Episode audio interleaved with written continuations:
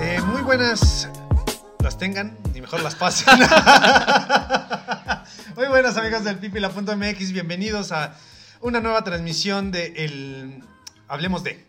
Hablemos, Hablemos de. de- Iba a decir El Hubiera, que es otro podcast que estoy trabajando, que precisamente ya deben de estarlo también teniendo en Spotify, eh, porque ya debió de haber salido para cuando salga este. El, tercer, el segundo programa ya debió de haber salido. Y- Yo ahorita iba a decir, bienvenidos a un episodio más de Leye. Ah, no, ¿verdad? ese no es de aquí. No, no, no, no, no. Pero también escúchenlo. ya después espero que nos inviten los de Leyendas Legendarias. Legendarias, y que tengamos Ay. más gente eh, que ellos. Quiero ver, ¿no? Quiero ver. Pero bueno. Hugo, ¿cómo estás? Este, muy bien, muchas gracias. Estar aquí confinados una semana más en el búnker me ha hecho pensar, ya no te ves tan mal, Alex. Esa barba de casi metro y medio que tienes colgando De, de Gandalf. de Gandalf, exactamente. No, no, no tiene- no es feo, compadre.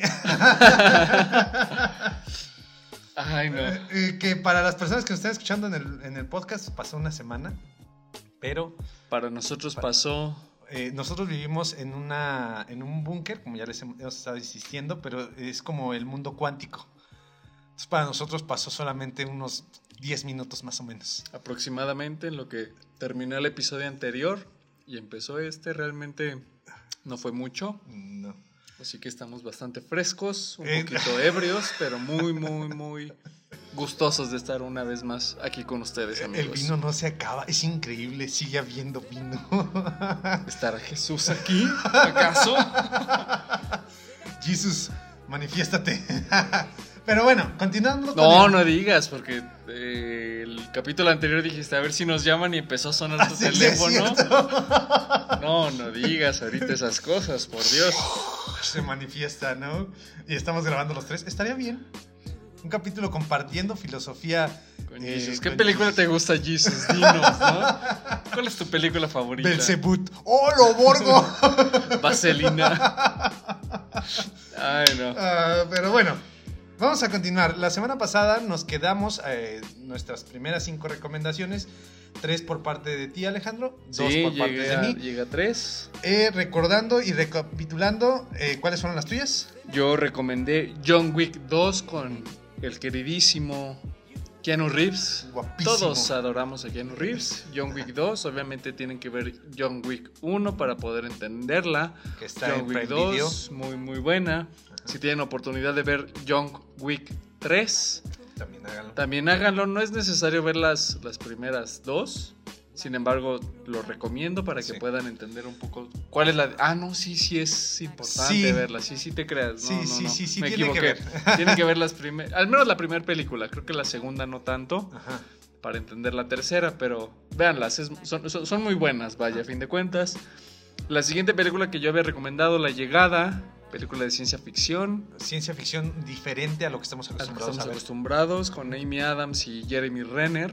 Hawkeye. Hawkeye, ¿no? Ajá. Muy buena película, Sí, me, gustó muchísimo.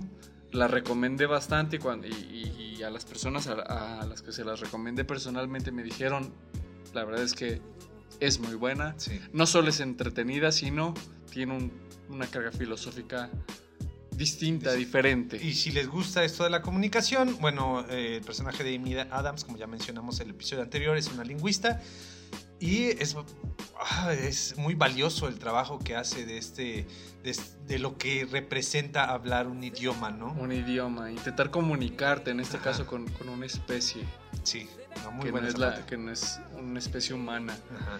Y por último, pues con el que cerramos el capítulo anterior, Fury, esta película Bélica. ambientada, bélica en la Segunda Guerra Mundial, Ajá. que tiene que ver con, con los tanques de guerra, con, con la hermandad, con la evolución que tienen no los personajes, sino el ser humano dentro de, de una situación como lo es una guerra. Creo que es una gran película, espero la hayan visto. Sí. Y si no, pues todavía tienen oportunidad de verla. Claro que sí, ya les dijimos tres, ahorita van, a, van otras dos de las que recomendó Hugo, para, por si no escucharon el capítulo anterior, vayan y escúchenlo sí, para está, que profundicemos en estas películas. está arribita de este. de este episodio. Eh, en mi caso recomendé Scott, Scott Pilgrim contra el mundo o Scott Pilgrim contra la sex de mi novia.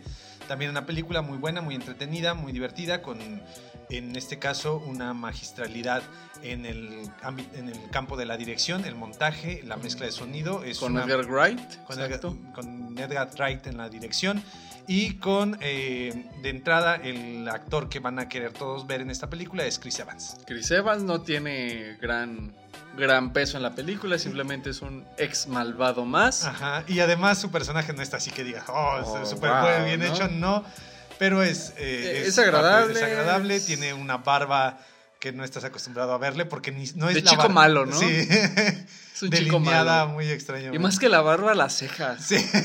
Tiene unas cejas delineadas bien curiosas. Tenemos este personaje de Capitán América, Chris Evans. Tenemos por ahí, lo mencionamos el capítulo anterior a, a esta Brie Larson, Brie Larson que interpreta a Capitana Marvel. que en esta película interpreta una de las ex de, De- de la novia de, Scott, Scott Pilgrim.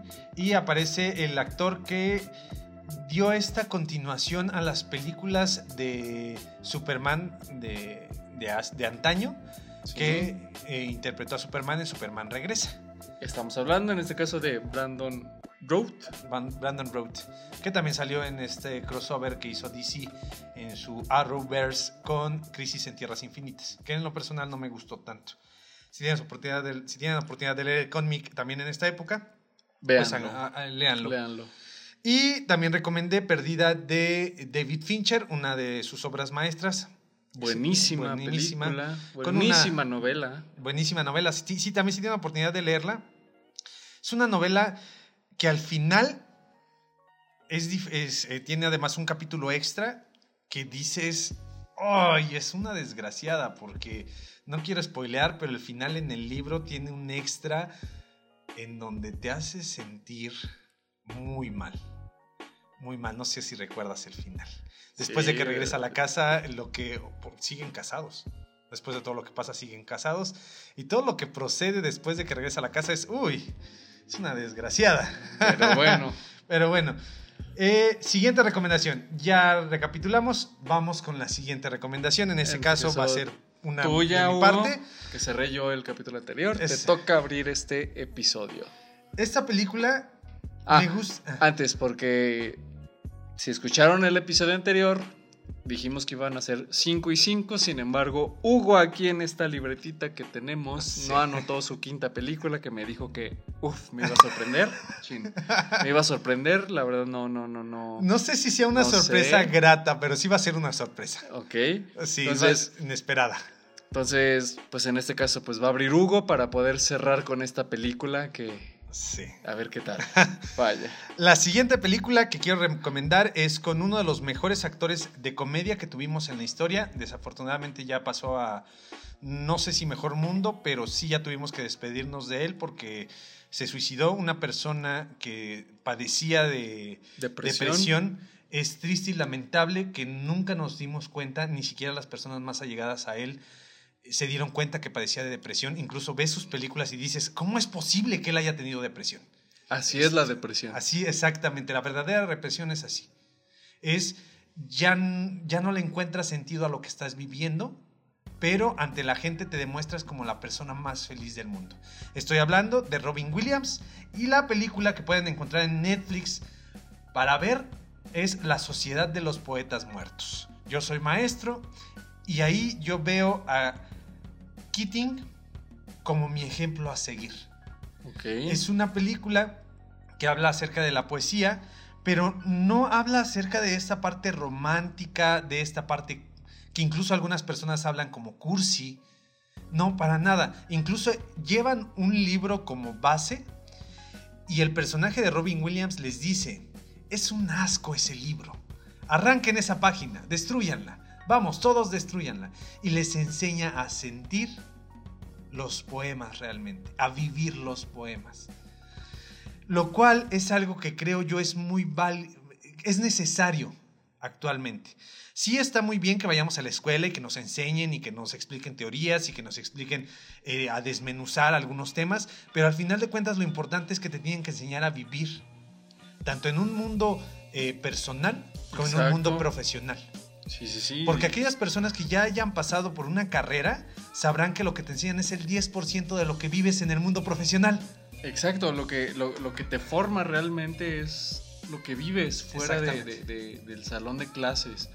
Entonces creo que es algo que la película Lo, logra de- de- bastante bien. Ajá, Y de, y hecho, eh, si ustedes han visto Doctor House, en esta película sale el actor que interpreta a Wilson, pero en un, no, es, un es un mocoso, un adolescente, que tiene un final bastante trágico, pero este valor extra no solamente es eh, esta parte que nos enseña eh, Robin Williams a vivir, sino que realmente los alumnos empiezan a vivirlo.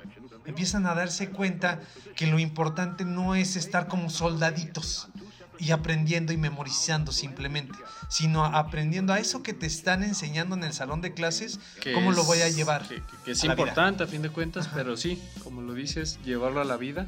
Sí, eso es lo importante. Enseñarte a sentir. Que tiene ahí un tropiezo muy grande porque el personaje de que, que interpreta el actor que hace a Wilson en Doctor House, que en estos momentos no recuerdo su nombre, tiene un final muy trágico. Porque es cuando empieza esta parte de chocar. Choca lo que, lo que tú quieres vivir con lo que la sociedad o tu familia quieres que viva. Quiere- quieren que vivas. Y eso es algo que vivimos mucho en la actualidad. Bueno, no en la actualidad, que sino vivimos siempre. todos, en algún momento de nuestra vida lo vivimos todos. Digo, tú estudiaste también comunicación. Sí, sí, sí. También querías morirte de hambre. Estoy Pues seguro- sí, alguien me... Sí, sí, hubo ahí comentarios y de qué vas a vivir, ¿no? Sí, vas a ser locutor, de, locutor ¿no? ¿Vas a hacer podcast o qué vas a hacer de tu vida? Dime, ¿qué vas a hacer de tu vida? ¿Vas a... ¿Qué vas a hacer? ¿Te vas a reunir en las noches a tomar alcohol? ¿Y vas a hacer podcast para que nadie los escuche o qué? Ay, mira qué curioso, ¿verdad? La ironía, ¿verdad? Déjale, toma mi vino. Este, sí, al- em, esa película tiene una frase que me encanta, que es Carpe Diem. Disfruta tu día, Disfruta el momento. disfruta el momento. Entonces, es una de las cosas que les enseña eh, John Keating, que es el, personaje que interpreta Robin Williams. De hecho, por ahí hay, hay- hay una imagen que circula mucho en redes. Ajá. No sé si la han visto, es Robin Williams. Se ve muy joven, Está rodeado de, de, pues estos personajes que son sus alumnos en este caso y dice la arquitectura, la ingeniería, la ciencia pues son son materias o son ciencias, vaya, no recuerdo bien la imagen, Ajá, nobles que sirven para sustentar la vida. ajá. Pero la poesía, Pero la poesía, el arte, la música, la música, todas estas son esencias o son cosas que si bien no sostienen la vida, pero nos hacen vivirla. sí, nos, hace, nos sostienen el espíritu. Exacto. Que eh, es importante que tengamos bien presente que espíritu, si hablamos de espíritu no hablamos de religión. Exacto. Es esa parte interna que nos, nos impulsa a seguir. Nos mueve. Nos mueve. Qué, qué curioso, ¿no? Que Robin Williams, teniendo en su filmografía una cinta con, es- con este carga em- emocional y que te invita a vivir y a disfrutar la vida, haya terminado de manera tan trágica. Exacto. Y, y que de igual modo, digo, este tipo de, de, de- de- no de imágenes, sino de historia, de guiones, de carga emocional que tiene, por ejemplo, esta película, creo que es un tipo de filosofía que muchos deberíamos adoptar, porque, vaya, cuánta rivalidad no hay entre los que estudian una licenciatura, los que estudian una ingeniería, que quién es mejor, que quién no es mejor, etcétera, etcétera todas las la- la- los estudios, todas las ciencias, todo, lo- todo, todo, todo, Por algo existe. por algo existe, es importante. Ajá. Valóralo. Digo, no, no hagas menos a otro. Sí, de hecho circulan también muchas imágenes en redes sociales en donde se habla acerca de, eh, no, es que los ingenieros construimos lo que, por donde va, ¿no? Las, las carreteras. Veo mucho el.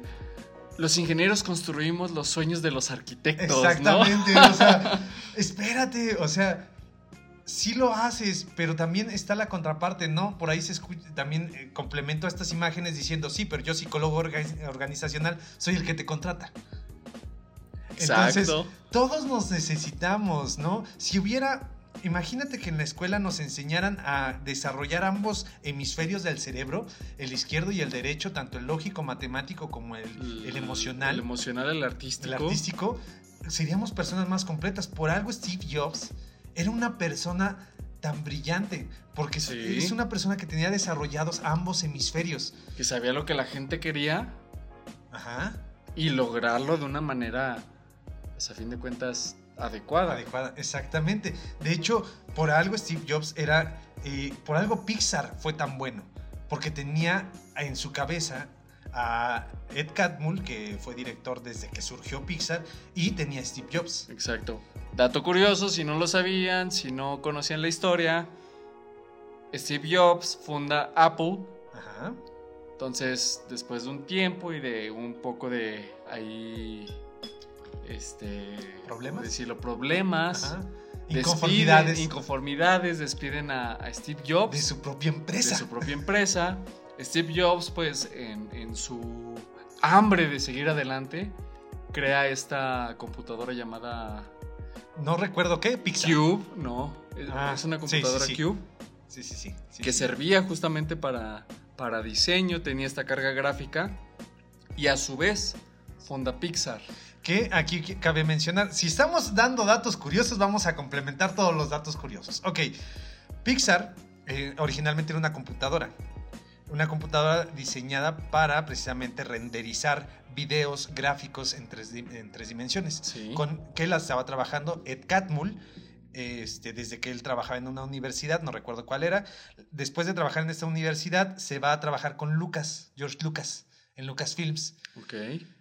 se divorcia George Lucas de su esposa y tiene que vender esta parte de su empresa de Lucasfilms que se dedicaba a desarrollar tecnología para animación, en donde estaba Ed Catmull, en donde estaban haciendo esta computadora. Y ahí es y donde entonces ahí llega Steve Jobs Steve y dice, Jobs, exacto. quiero comprarte. Ok, está bien, pero pasan 15 días y no se hace la transacción.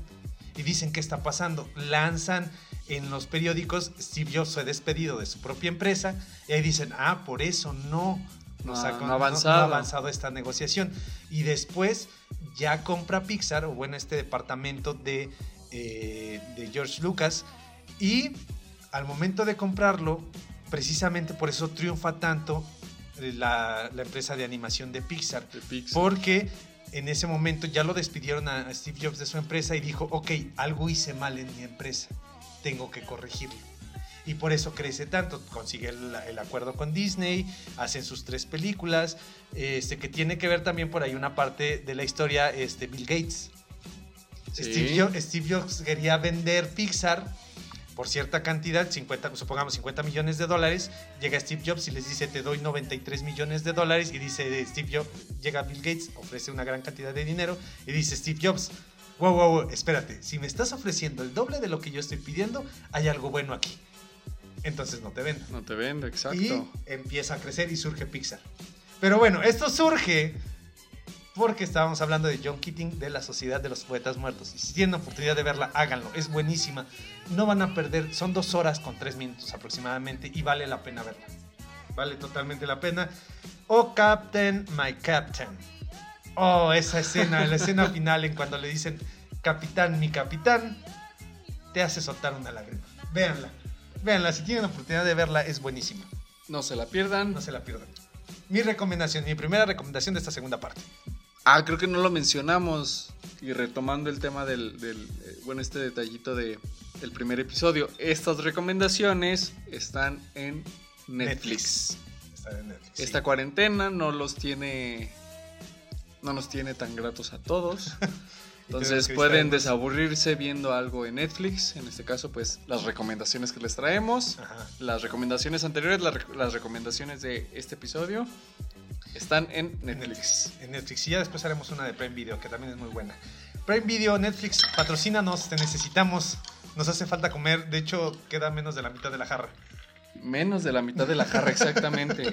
Eh, Siguiente recomendación, Alex. oye, ¿y si hacemos una recomendación de Claro Video? Siguiente recomendación, Alex. por Ok. favor. Porque después de eso vas a querer hacer una de Blim y no quiero No, no escuchar quieres. eso. Eh, la cosa. La, La cosa, cosa. del otro mundo. Cuidado, cuidado. Estamos, no estamos hablando de la del 2011. No, no, no. Estamos hablando de la de 1987. Creo que es 1987. Veamos. San Sí. Google, Que de hecho es un remake. 1982. 1982. 1982. Que es un remake de otra película todavía de, de mucho tiempo atrás. Pero esta película recuerdo que la vimos en una lamentable, y digo lamentable por, por cómo eh, el desenlace de El este curso. desenlace hace. ¿Tú lo dices, lo dices tú lo dices o lo digo yo? ¿Qué? Eh, lo de este curso. Ah, no, dilo adelante, adelante. Ah, bueno. Eh, hace unos años, este, Hugo y yo tomamos una, un curso de apreciación Sí. cinematográfica enfocado al cine de terror, con, con un, un personaje en el cine aquí local, crítico cinematográfico, Muy querido, muy querido, muy, muy, bueno, muy inteligente. muy bueno. Eh, vimos varias películas eh, de, de tipo gore, eh, Eh, screamers, etcétera. o sea, los géneros de terror, vaya. Lamentablemente este curso Concluyó. concluyó de una manera trágica, sufrió un, un- este, este instructor sufrió un, un infarto, un paro cardíaco. Que cabe mencionar, eh, es triste, es lamentable, pero falleció viendo una de sus películas favoritas que fue Misión Imposible. Eso lo tengo muy presente. En ese momento le dio el paro cardíaco y, y bueno, eh, yo aprendí mucho de él. Eh, tuve oportunidad de platicar como tres horas la última vez que tuvimos clase. Sí. Y su director favorito era John Carpenter. John Carpenter, que no solamente tiene un trabajo cinematográfico, uff, si pueden buscar ahí sus composiciones musicales, Sí. es muy bueno John Carpenter, búsquenlo. Wow. Es, es un genio del cine de terror. Sí. Es un genio del cine de terror. También si tienen oportunidad, dentro de las recomendaciones que hacemos, si tienen oportunidad de ver a John Carpenter, es de los mejores directores de cine de terror cuando el cine de terror era muy bueno, cuando teníamos a Viernes 13, a Freddy Krueger. John Carpenter hacía un, car- un trabajo impresionante sin efectos especiales y sin screamers. Ah, sí. Sí, sí, sí. Él usaba mucho efecto prácti- práctico. Ajá. eh, el ambiente, la música, o sea, te, te, te hacía sen- sentir esta sensación de, de tensión, de Sí. miedo. Que ya no se logra. Exacto. No- Pero seguimos, seguimos, con la Seguimos, cosa. seguimos. Seguimos Bueno, con la cosa. Un, Un, un saludo. saludo donde quiera que estés. Eh, un placer haber coincidido contigo en Contigo. Bien, La Cosa del Otro Mundo con Kurt Russell. Ahí por si no lo ubican, su película más famosa últimamente, porque no, no es como que sea su única película este, destacable. Ahí apareció en Guardianes de la, de la Galaxia Volumen 2 como eh, Ego, el papá de, De Star Lord. de Star-Lord. Ajá. Kurt Russell es el, es el protagonista, es esta, en esta película un alien, bueno, es un alien que se estrelló en la Tierra hace Ajá. muchísimos años, en la Antártida, está cubierto por hielo, investigadores lo sacan del hielo, eh, se descongela, empieza a matar a la gente, Ajá. muta y termina en el cuerpo de un perro que llega a una base militar de los Estados Unidos y empieza a infectar a todo mundo. Que de hecho el director de esta película es John Carpenter. John Carpenter. que es, en esta película se me hace bien, bien interesante porque estamos acostumbrados a ver cintas con criaturas que amenazan a la humanidad, pero al final de cuentas se puede encontrar una solución para matarla. Y en esta película, Pues realmente no. no. O sea, es una amenaza que es imposible de De eliminar. detener. Ajá. Y entonces hace que todavía sea, toda- sea mucho más ah, pues terrorífico. No sé si viste la película de Live Ajá. con este Ryan Reynolds. No, no la recuerdo. No, no, ¿para qué te miento? Eh, eh, Es una película en la que supongamos es la Estación Espacial Internacional Ajá. y descubren vida inteligente, vida alienígena. Pero mientras están haciendo los estudios, los análisis, resulta que esta vida alienígena es hostil, habita los cuerpos de, de- de- de los seres humanos Ajá. y los mata. Se puede reproducir, se puede esparcir y tiene un final trágico, pues llega a la Tierra este, este alien, este ser superior, por así decirlo, este ser hostil, y ahí termina. Entonces es como la versión moderna, no, no es igual. Ajá. no es este una una versión, por así decirlo, un remake. Ajá. No es un remake de La Cosa del, del Otro Mundo, de 1982, todo ocurre en el espacio, pero es esa misma línea argumental. Ok. Sería cuestión de verla. Pero, de hecho, está en Netflix. ah, live. Está en. Netflix. Para también verla. Digo, como les dijimos en el episodio anterior, eh, van a salir muchas películas dentro de las recomendaciones y también pueden anotarlas en su libreta, que por cierto, recuerden, saquen su libreta y su pluma para anotar las películas que les vamos recomendando si les llaman la atención. Entonces, ahorita hablamos de La Cosa del Otro Mundo, La Sociedad de los Poetas Muertas, Muertos y Life. Live, ya sale por ahí live.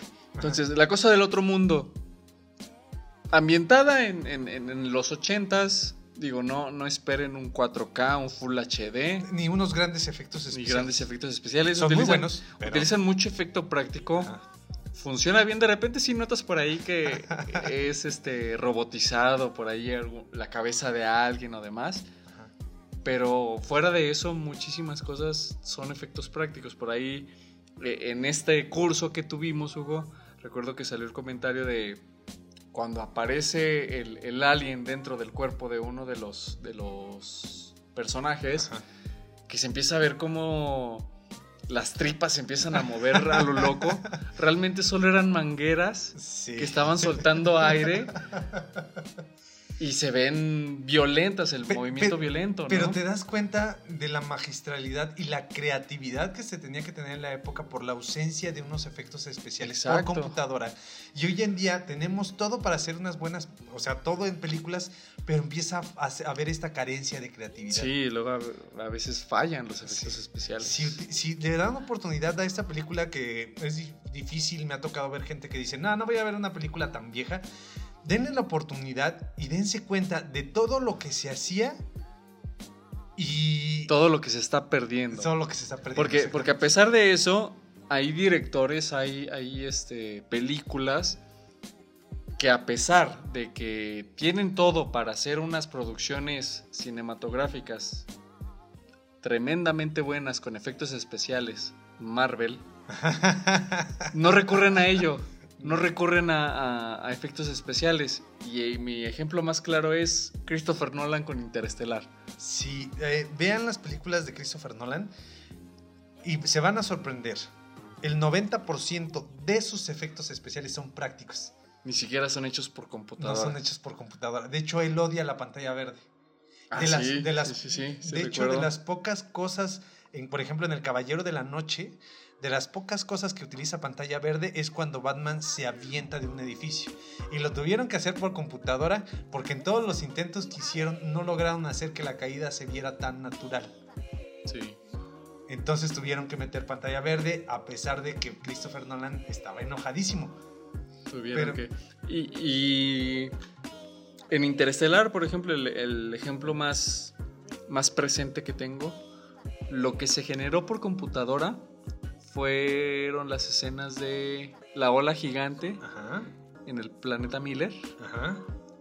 Esas escenas y un poco las escenas del tercer acto y del agujero negro. Y todo lo demás fue grabado de manera práctica. Vean Interestelar y se van a dar cuenta que fue que es sorprendente todo lo que lograron. Sí, Christopher Nolan es creo que es uno de los valores agregados que tiene él. Y, y hay- hay- tiene muchos detractores. Hay gente que dice que es sobrevalorado y demás. Pero logra cosas impresionantes con cosas reales sin utilizar computadora. Exacto. No, Y no. basándose en algo, o sea, que, que inclusive tú puedes pensar que es real. Sí. O sea, también lo hace que dices, es que esto puede suceder, esto es real. Y eh, bueno, nada más, eh, otra cosa de Interestelar, es una película que gira alrededor del amor, pero no Sí. del amor de pareja. No, no, Y eso, y eso la hace, además de que sea muy, muy bien lograda técnicamente hablando, eh, la hace una, una película linda. Empatizas, empatizas muy bien. Y me gusta, a mí me encantó por eso. A pesar de que yo prefiero El Origen, que también está en Netflix. Por cierto. Por cierto. Interestelar no está en Netflix, no, No. la busquen. Tristemente no está en Netflix. Pero, bueno. Interestelar. Yo creo que está ser- El Origen, perdón. Creo que ha de ser por sus tres horas de duración, pero Sí. bueno, ¿no? Que la gente se sorprende por Avengers Endgame Pero hay películas en la historia del cine que duran mucho más. Pero bueno. Ese es tema para otro episodio. Entonces, La cosa del otro mundo, una película de terror que funciona bien. Digo, no, no esperes ver un James Wan con, con El Conjuro, con La Monja, porque a pesar de que es bueno, tiene, tiene varios aciertos las películas de James Wan. John Carpenter con La Cosa creo que logra algo muy bien. Ciencia ficción, terror, efectos prácticos. De hecho, hay algo que, que cabe mencionar. Si bien desafortunadamente esta película no tiene un personaje que te haga recordar la época como lo fue Jason Borges, este, Leatherface, Pinhead. o sea, no tiene un personaje que sea así tan emblemático, pero sí es una de las películas de la época. Y, sabes ahora que, fíjate, lo que es hablar de las películas y, y, estar analizándolas. Ahora que lo pienso, Hugo, creo que incluso la película es atemporal. Sí, sí. Es atemporal porque bien la puedes ver dentro de 20 años y sigue teniendo impacto en el momento, vaya. Sí, la, ventaja, eso sí es algo que tiene la película al ser ambientada en esta, en esta zona de la, Antártida. Entonces, al ahí no haber tanta tecnología porque no lo permite la zona, te permite que sea más atemporal la película. Exacto. Pero es muy buena, es muy buena. De hecho, la vimos para este curso. Este, fue muy, muy buena. Creo que fue una de las pocas películas en las que todos estuvimos de acuerdo que sí dijimos, wow, esta es una buena película. Porque recuerdo que también vimos Alien. Y por ahí hubo una persona que no le gustó nada. No le gustó, que dijo, ¿cómo que no, verdad? Pero igual, Alien funciona. Sí. Pero bueno, muy bien, La cosa del otro mundo. La de 1982, no vayan a ver la del 2011 porque no funciona, no sirve, no de hecho, es como la precuela. ¿Qué sucede antes de lo que pasa, bueno, de lo sucedido en la película de 1982? Entonces, no la vean. No, vale la pena. Bueno, si quieren verla, digo, sé que están confinados, a lo mejor van a decir, ah, no tengo nada que ver, ya vi la de la cosa del otro mundo de 1982, ya vi todas las películas que me recomendaron en el Pipila que veo. Pues ah, igual, a ver qué tal, ¿no? Pero bueno. Siguiente recomendación. Siguiente recomendación. Toc Toc. A ver, Toc Toc. T-O-C-T-O-C. Toc Toc. Aquellas personas que saben psicología sabrán que estoy hablando de trastorno de obsesivo compulsivo. Y esta película nos trata a un grupo de personas eh, que van con un psicólogo que supuestamente es el mejor psicólogo para trabajar precisamente estos trastornos obsesivos compulsivos. Y cuando llegan ahí, empieza a haber una de desmadres. Es una película española. Y es una, o sea, hay una persona con Tourette, hay una persona que tiene que estarse lavando las manos constantemente, hay una persona que tiene que estar, eh, no sé, todas las vueltas que tiene que dar, las tiene que dar vuelta a, la izquierda, hay una persona que tiene que acomodar las cosas de cierta manera, hay una persona que se la pasa repitiendo las cosas que dicen las otras personas. Entonces es muy interesante porque, o lo que esa misma persona dice, es muy interesante porque de repente estás escuchando algo. Y es muy interesante porque de repente estás escuchando algo. O sea, empieza a repetir y dices, ¡oh! Y la dirección es magistral y es muy divertida. Y te retarda muy bien todos los trastornos que tienen de una forma humorística. Creo que, creo que sí llegué a ver algo respecto a la película. La verdad es que no la he visto, pero como que recuerdo ahí una laguna, en una de mis lagunas mentales, haber visto, haber escuchado algo. Sí, es, es de este... El cine español tienen que tomar en cuenta que no es nada más Almodóvar. Alex de la Iglesia. Rec, exactamente. Alex de la Iglesia hace muy buen trabajo.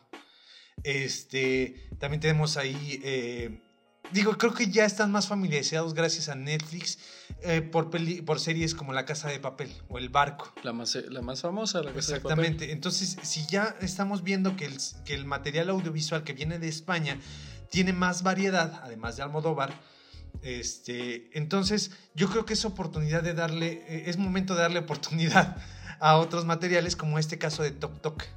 Okay. Es muy divertida. Cada uno de los personajes no solamente demuestran su trastorno, sino gracias a la dirección y al montaje puedes percibir estos trastornos. El giro argumental final eh, no es tan impredecible. Sabes que sabes qué es lo que va a pasar, pero es divertida. O sea, lo importante, lo importante aquí es como esta cultura japonesa que no es hacia dónde vas, sino cómo llegas ahí. Ok. Entonces, ya. Vale la pena totalmente ver esta película. Es muy divertida, tiene una dirección muy buena. Te desesperas.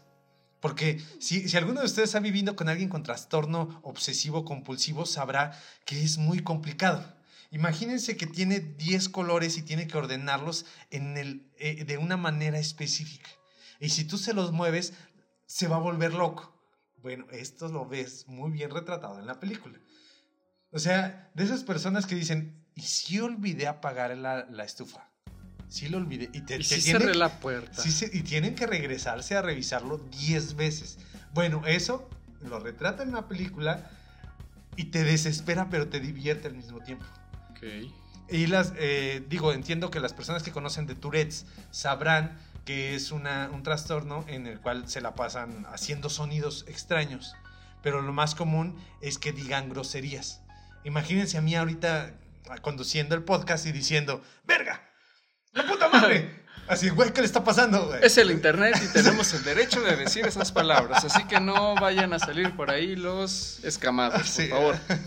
Nada más tenemos que poner la leyenda que es explícito. Así tengo que poner, hay que poner en, en- en- en el, en, el, es- en el podcast, pero sí. Sí, entonces es muy divertida. Si tienes oportunidad de verla, Alex, hazlo. Ok. Es a buscar, cine español. voy a bajar. De hecho, eh, hay otra película que quiero recomendar que no está en Netflix, pero si pueden buscarla, es española, se llama Celda 211. Yo la vi en el cine porque no había otra película. Eh, Hubo una época de mi vida en donde veía todas las películas que se, estrenaban. Entonces ya las había visto todas y solamente quedaba Celda 211 y no tenía ni idea de qué se trataba, pero era española. Entonces entro a la sala y es brillante la película, uno de los mejores arcos emocionales que puedes ver en el cine. Uno de los mejores arcos de personaje. ¿Por qué? Porque entra siendo un policía y termina siendo un asesino. Vaya. Entonces vaya. vale la pena verla. Esa no está en Netflix, si tienen oportunidad de verla, Zelda 211, pero mi recomendación, mi penúltima recomendación es Tok Tok. Divertida, sin lugar a dudas les va a sacar una risa y los va a entretener en esta cuarentena. ¿Ok? Ok, la voy a buscar porque sí, no, no, no, no la he visto. Ajá, Tendré que, que verla a ver qué tal. muy bien. Tok Tok. Siguiente recomendación. Siguiente recomendación en Netflix. Una película que. ¡Wow! Milagro en la celda 7. No, no es cierto, ni siquiera la he visto. Sé que estamos. Sé, sé que últimamente ha movido mucho las redes sociales y la verdad es que no la he visto, no me llama la atención. Eh, quiero, Discúlpenme. quiero expresa- expresarles mi gesto. Porque tenemos la lista enfrente de nosotros, ojalá pudieran verla, pero enfrente de nosotros, en medio de nosotros, tenemos la lista con las películas recomendadas. Y yo veo el título aquí de la última película que iba a recomendar Alex. Y yo dije, ¿en dónde dice Milagro de la celda de, de la celda 7 si aquí no ¿Qué- dice eso? está pasando, es solo una palabra y es un nombre. Pero, Ay, no. ¿cuál es? Es. A ver, redoble de tambores. No se escucha. Es Chapi. Chapi. Chapi. Eh, es, e- es curioso, esta película no es eh, una película norteamericana, no es una película hollywoodense como se suele llamar. Per- permítame decir algo, interrumpite rápidamente. Cuando la iba a ver yo creí que era hollywoodense. Es que eso parece, Y, y realmente da la finta, pero no lo es. no lo Y es. está tan bien hecha. No, no, no es increíble, perdón, sigue. Es este, bueno, antes de, de continuar con esta película, hay que dar un pequeño background, por así decirlo. Eh, eh, el director es este Neil Blomkamp. No sé si Blomkamp. Blomkamp, no sé si lo estoy diciendo adecuadamente. Sacó esta película Sector 9, Ajá. que tiene que ver con, con aliens. que... Pero es la primera vez que los aliens no invaden Estados Unidos, sino invaden un- una zona en Sudáfrica, Ajá, que es en África, ajá. y tiene este giro argumental que dices, wow. Efectos especiales muy buenos, efectos visuales buenos, sí Pero- funcionan. Pero ¿sabes qué es lo más impresionante de los efectos especiales? Que se ven muy orgánicos, muy naturales. Ajá, no se ven O sea, es como si... plásticos, no se ven eh, artificiales, por así decirlo, ¿no? Ajá. Y una cosa más de, de sector 9 es que eh, al ser filmada a- a- con cámara al hombro, hace que todavía lo sientas como más este, este toque pseudo documental que lo intenta representar en algunos momentos. Pero al insertar efectos especiales en este tipo de películas todavía se siente todavía Más, más real, real. ¿no? Ajá. Sí, sí, eh, suda- sudafricano.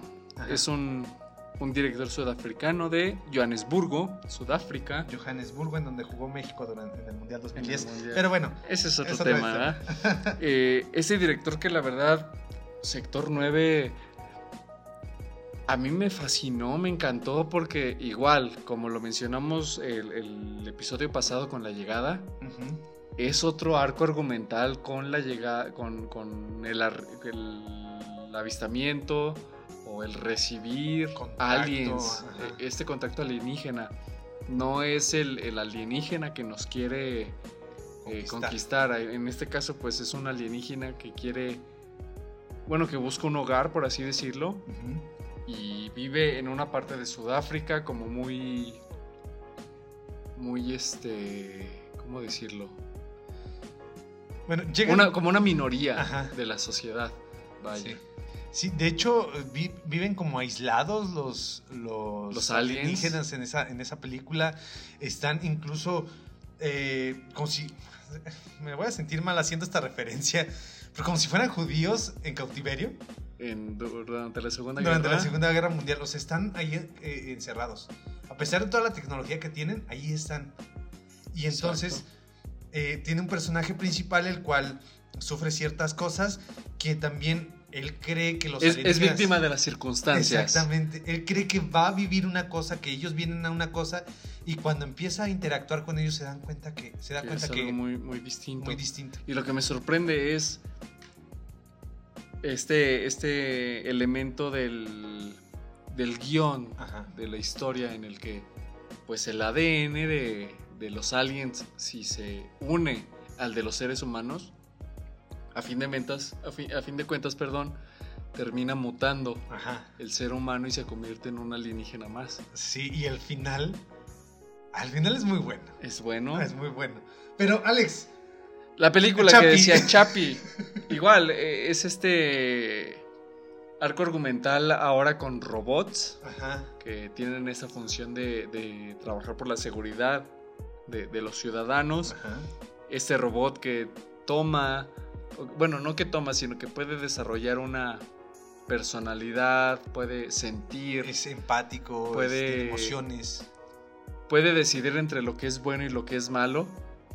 Y que a fin de cuentas es este, criado por una banda de delincuentes, a fin de cuentas. Sí. Vaya.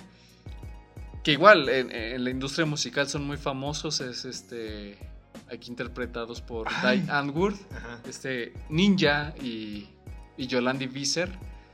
La verdad a mí me, me gusta mucho su música, son bastante exóticos, bastante bizarros, pero me gusta mucho su música y aparecen en esta película, la de Chapi, justamente. Y me encanta el personaje de la mujer. Porque toma ese papel como eh, De madre. De madre. Y de madre que no puede defender a su hijo. Porque es un robot, a fin de cuentas, digo... Y, y- pero lo quiere, pero está curiosa la dinámica de ella con el robot. No sabía que podían actuar. Digo, no es como que esperen una, una- una actuación digna de un. Oscar, pero saben actuar, saben Sí. hacerlo bien. Entonces, eh, el- la filosofía que tiene Chapi de un robot bueno, un robot malo, un robot que no sabe de deci- decidir, pero que a fin de cuentas siente y defiende lo que considera correcto Ajá. y que además no está hecha por Hollywood, no es parte de, de- de la industria cinematográfica de Hollywood de Estados Unidos, le da todavía un plus mayor. Y tiene este mismo elemento que tiene Sector 9 de los efectos especiales. Es muy orgánico, Es muy orgánico. lo- no los sientes forzados. Digo, a su vez también el personaje de Chapi, bueno, no, no el personaje, sino el robot Ajá. de Chapi es este muy bueno, es muy diferente Sí. a lo que nos muestran. Y por ahí también aparece Hugh Jackman como, como villano. Sí. O sea, Hugh Jackman, el Wolverine que todos amamos, aparece como villano en esta película. Bueno, hay que tomar en cuenta que es otro de los actores que todo el mundo quiere. Es otro de los actores que si lo ves le quieres dar un abrazo, así como en su momento hablamos la semana pasada de, De Keanu de Reeves. Reeves. En este caso, Hugh Jackman es un amor. Entonces, eh, también si le gusta un proyecto, él va a estar ahí. Él va a querer pertenecer a ese proyecto Y va a dar lo suyo. y va a dar lo suyo. Entonces eso habla también de la calidad de este proyecto. Porque si tienen oportunidad, de verdad, véanla porque es, es buenísima. Te va llevando de la mano a un desenlace emotivo por un- todo un trayecto filosófico. Porque también tiene una carga filosófica que habla del bien y el mal y Sí. de la toma de decisiones. Entonces, sí, sí, sí me gustó. Yo creo que por eso también participó Hugh Ackman, como dice en una de sus películas eh, Woody Allen. Hugh Ackman. Ackman. Pues esa es mi recomendación. Chapi, película no hollywoodense que lo tiene todo para ser un éxito.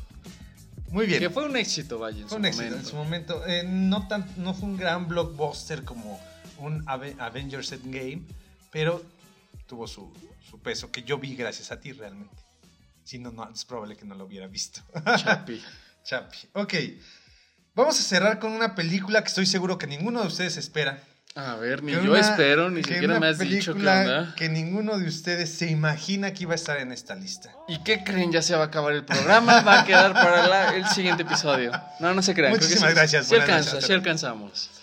Es una película cuyo mercado meta son los niños, pero que tiene esa intención de decirte, el final feliz no existe.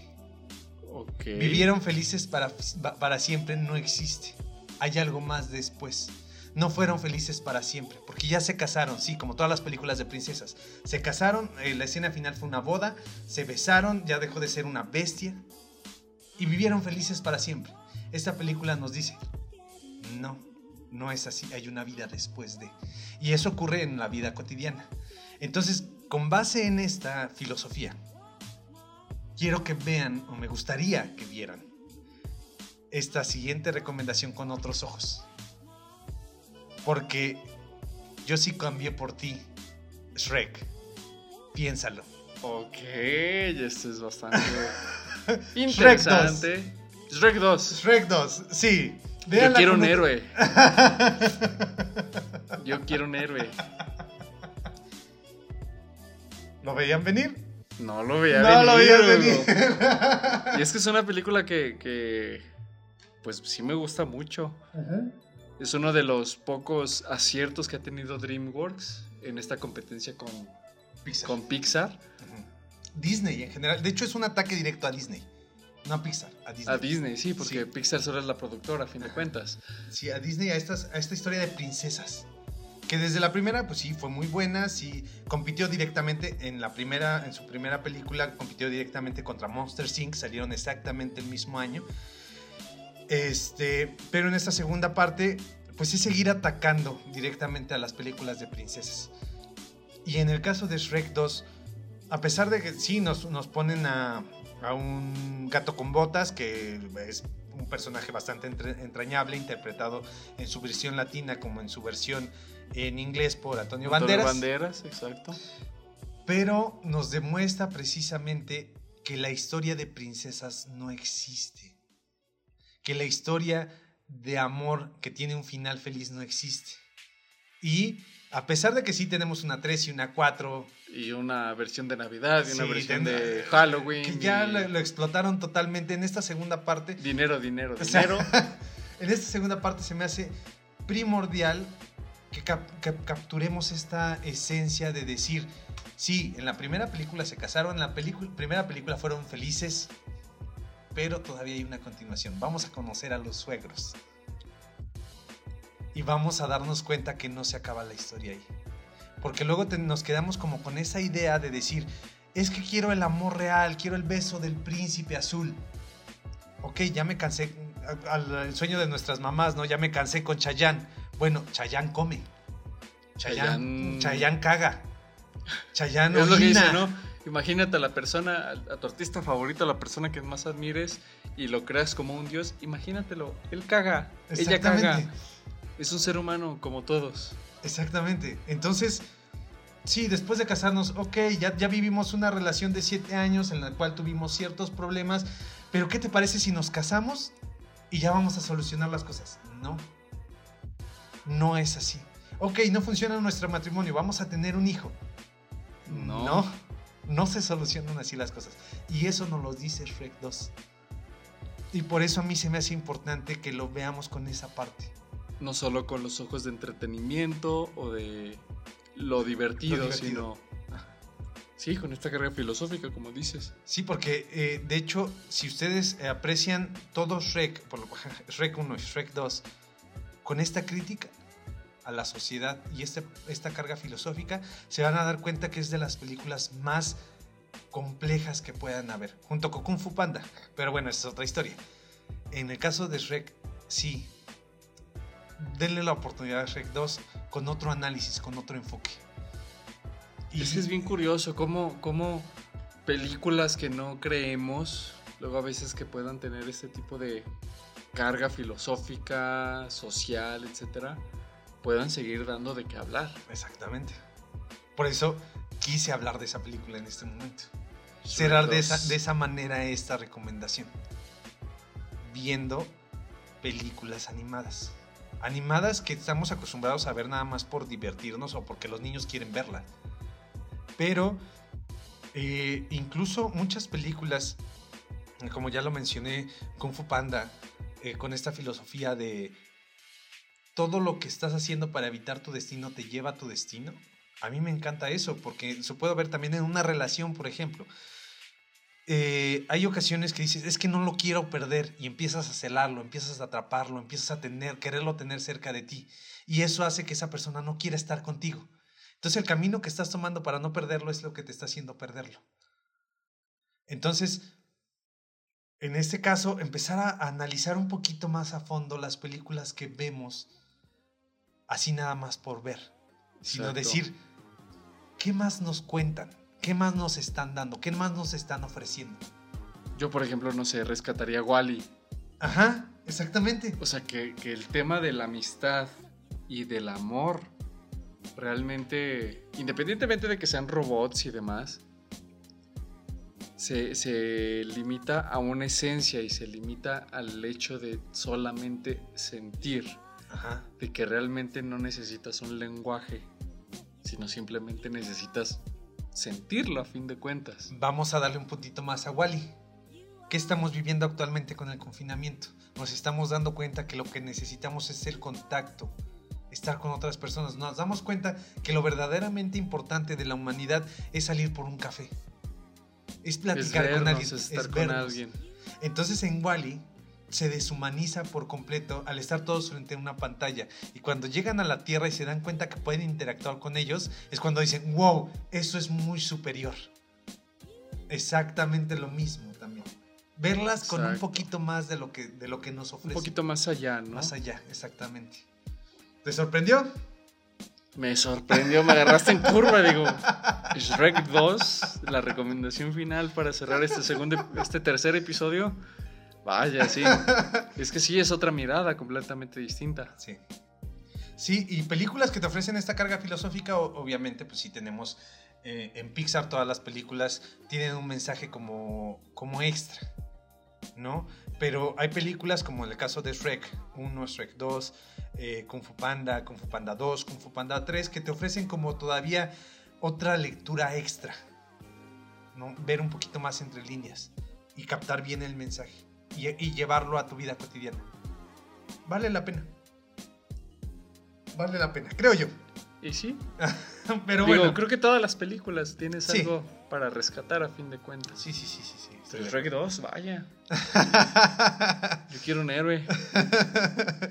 bueno, si quieres un héroe, te voy a recomendar El Caballero de la Noche, pero no si está en Netflix. Es de mis Creo que no. Creo que no. Ok, pues ya vamos a concluir. Vamos a ¿Te cerrar. Vamos a cerrar. ¿Qué película recomendamos esta semana? Por tu parte, recomendamos dos. ¿Cuáles fueron? Fueron Chapi Ajá. y fue. Déjame ver la lista. Se me olvidó. Yo lo tengo presente. Sí, pues sí. La cosa del otro mundo, una disculpa. La cosa del otro mundo y Chapi, ambas películas en Netflix. Hugo, Por mi parte, recomendar. Yo, yo tenía presente las tuyas, no las mías. Por mi parte. no, no es cierto. La Sociedad de los Poetas Muertos, Tok Tok y Shrek 2. Shrek Pero 2. este mensaje de Shrek 2, además de que sí, o sea, sí, sí es recomendación como tal, pero tiene un plus. Vean las películas infantiles con otra visión. Ese es el plus que tiene este. Ahora, también no quiero irme sin dar algunas menciones honoríficas que salieron de la lista. Entre ellas está el Gran Gatsby, Glenn Gatsby con Leonardo Con DiCaprio, Leonardo DiCaprio. Y, y este. Eh, el hermano de Toby Maguire. Tobey Maguire. Eh, y Estación Zombie, Estación Zombie. también. También muy buena, que la vi hace, hace tiempo. Y si estamos hablando de, eh, si quieren ver alguna serie, tal vez por ahí ha- hagamos alguna presentación de series. Yo les recomiendo mucho Merlí y Mindhunter. Mindhunter. Las dos series son las que yo les recomiendo.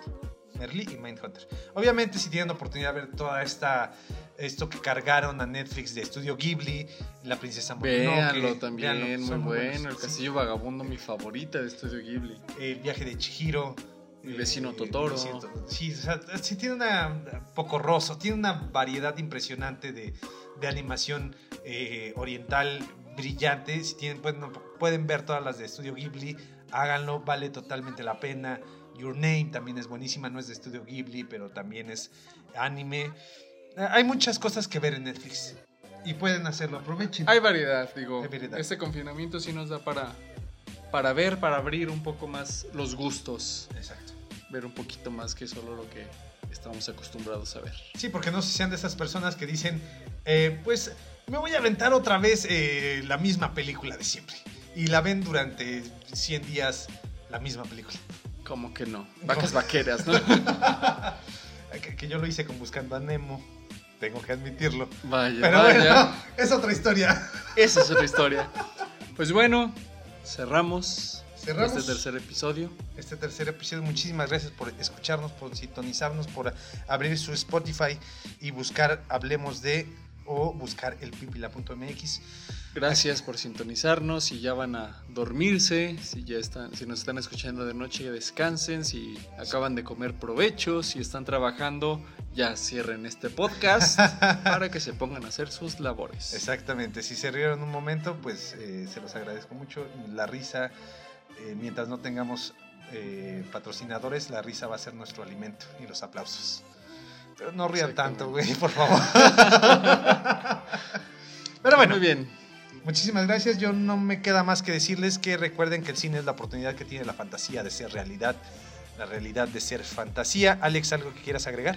Nada más agradecerles a todos ustedes amigos del Pipila que se toman su momento para sintonizarnos a través de la plataforma de Spotify. Estos episodios que hacemos con mucho gusto, con mucho cariño. No ganamos nada, simplemente el gusto por reunirnos y acercarnos un poquito a ustedes. Nos vemos, hasta luego amigos, que pasen una excelente semana y ya lo saben, no salgan de casa, cuídense, Util- util- lávense las manos. no se toquen la cara. no se toquen la cara. Y también una cuestión que se me hace importante decirles, decirles los, los esos protectores, los ¿cómo se llaman? Los ¿Cubrebocas? Los cubrebocas. No compren cualquiera, no compren de tela, no utilicen eh, paliacates. Por más que parezca que puedan ayudarnos, no sirven.